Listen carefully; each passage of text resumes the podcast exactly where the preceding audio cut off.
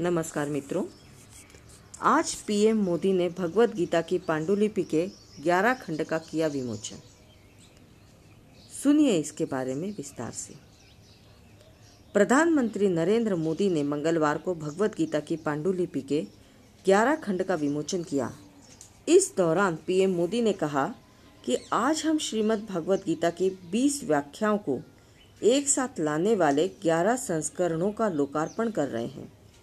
मैं इस पुनीत कार्य के लिए प्रयास करने वाले सभी विद्वानों, इससे जुड़े हर व्यक्ति और उनके हर प्रयास को आदर पूर्वक नमन करता हूँ। किसी एक ग्रंथ के हर श्लोक पर ये अलग अलग व्याख्याएँ, इतने मनीषियों की अभिव्यक्ति, ये गीता की उस गहराई का प्रतीक है, जिस पर हज़ारों विद्वानों ने अपना पूरा जीवन दिया है। पीएम मोदी ने कहा कि यह भारत की उस वैचारिक स्वतंत्रता का भी प्रतीक है, जो हर व्यक्ति को अपने विचार रखने के लिए प्रेरित करती है। भारत को एकता के सूत्र में बांधने वाले आदि शंकराचार्य ने गीता को आध्यात्मिक चेतना के रूप में देखा। गीता को रामानुजाचार्य जैसे संतों ने आध्यात्मिक ज्ञान की अभिव्यक्ति के रूप में सामने रखा। उन्होंने कहा कि स्वामी विवेकानंद के लिए गीता अटूट कर्म निष्ठा और अदम्य आत्मविश्वास का स्रोत रही है। गीता श्री अरबिंदो के लिए तो ज्ञान और मानवता की साक्षात अवतार थी। गीता महात्मा गांधी की कठिन से कठिन समय में पथ प्रदर्शक रही है। गीता, नेताजी सुभाष चंद्र बोस की राष्ट्रभक्ति और पराक्रम की प्रेरणा रही है। पीएम ने कहा कि ये गीता ही है, जिसकी व्याख्या बाल गंगाधर तिलक ने की और आज़ादी की लड़ाई को नई ताकत दी।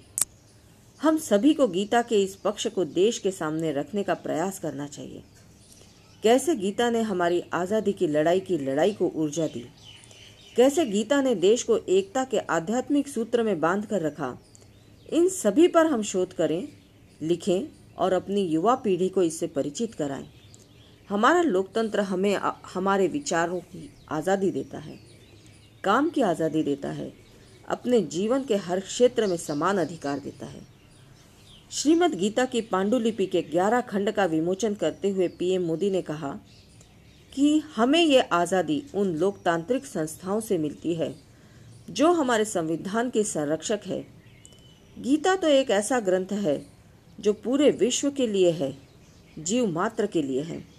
दुनिया के कितनी ही भाषाओं में इसका अनुवाद किया गया, कितने ही देशों में इस पर शोध किया जा रहा है विश्व के कितने ही विद्वानों ने इसका सानिध्य लिया है। ये गीता ही है, जिसने दुनिया को निस्वार्थ सेवा जैसे भारत के आदर्शों से परिचित कराया। नहीं तो भारत की निस्वार्थ सेवा, विश्व बंधुत्व की हमारी भावना बहुतों के लिए किसी आश्चर्य से कम नहीं होती। धन्यवाद।